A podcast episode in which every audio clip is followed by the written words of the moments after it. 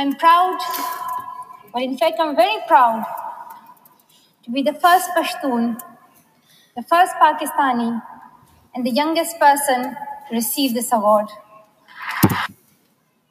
Hi everyone, my name is Amelie, and today I'm here to inform you all of what an amazing person Malala Yousafzai is and how she survived a shooting. Early life Malala Yousafzai, born on July 12, 1997, in, in Mangora, Pakistan, is a Pakistani citizen and is proud to be. Malala grew up as a very fond girl of schooling because her dad owned a girls' school in Pakistan. Malala has always been passionate about going to school and especially educational rights.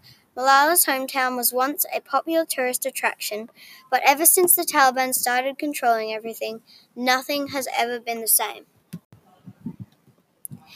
activist. Malala went to her dad's school, but when the Taliban started attacking, many people lost their right to education. So she knew that she couldn't just be at her dad's school while other girls are not able to be at school anymore. So she didn't. Malala did her first speech in public when she was 11 years old. The speech was called How Dare the Taliban Take Away My Basic Right to Education, which made her a target for the Taliban. The shooting. On the date of October 9th, 2012, Yousafzai was on a bus to her dad's school when suddenly two fully grown bearded men stopped the bus and asked for Malala. They got her. Malala then had one serious shot wound through the head and another through her left shoulder. This left her on the brink of death. She was then flown to a military hospital in Birmingham, England. Now, guess what? She survived and her recovery was only six weeks long, which sounds like a lot, but really is a miracle that she even survived it.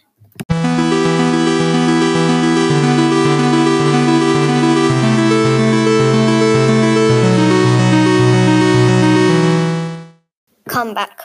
Malala kept on fighting for girls and women's rights and still is to this day.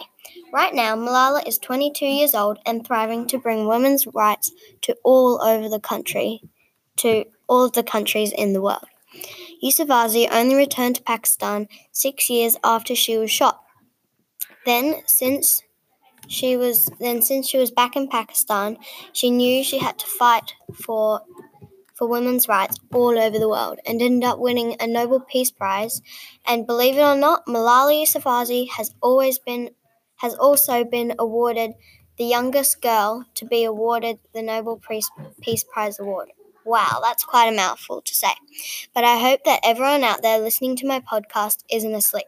Jerry, wake up. We're still recording.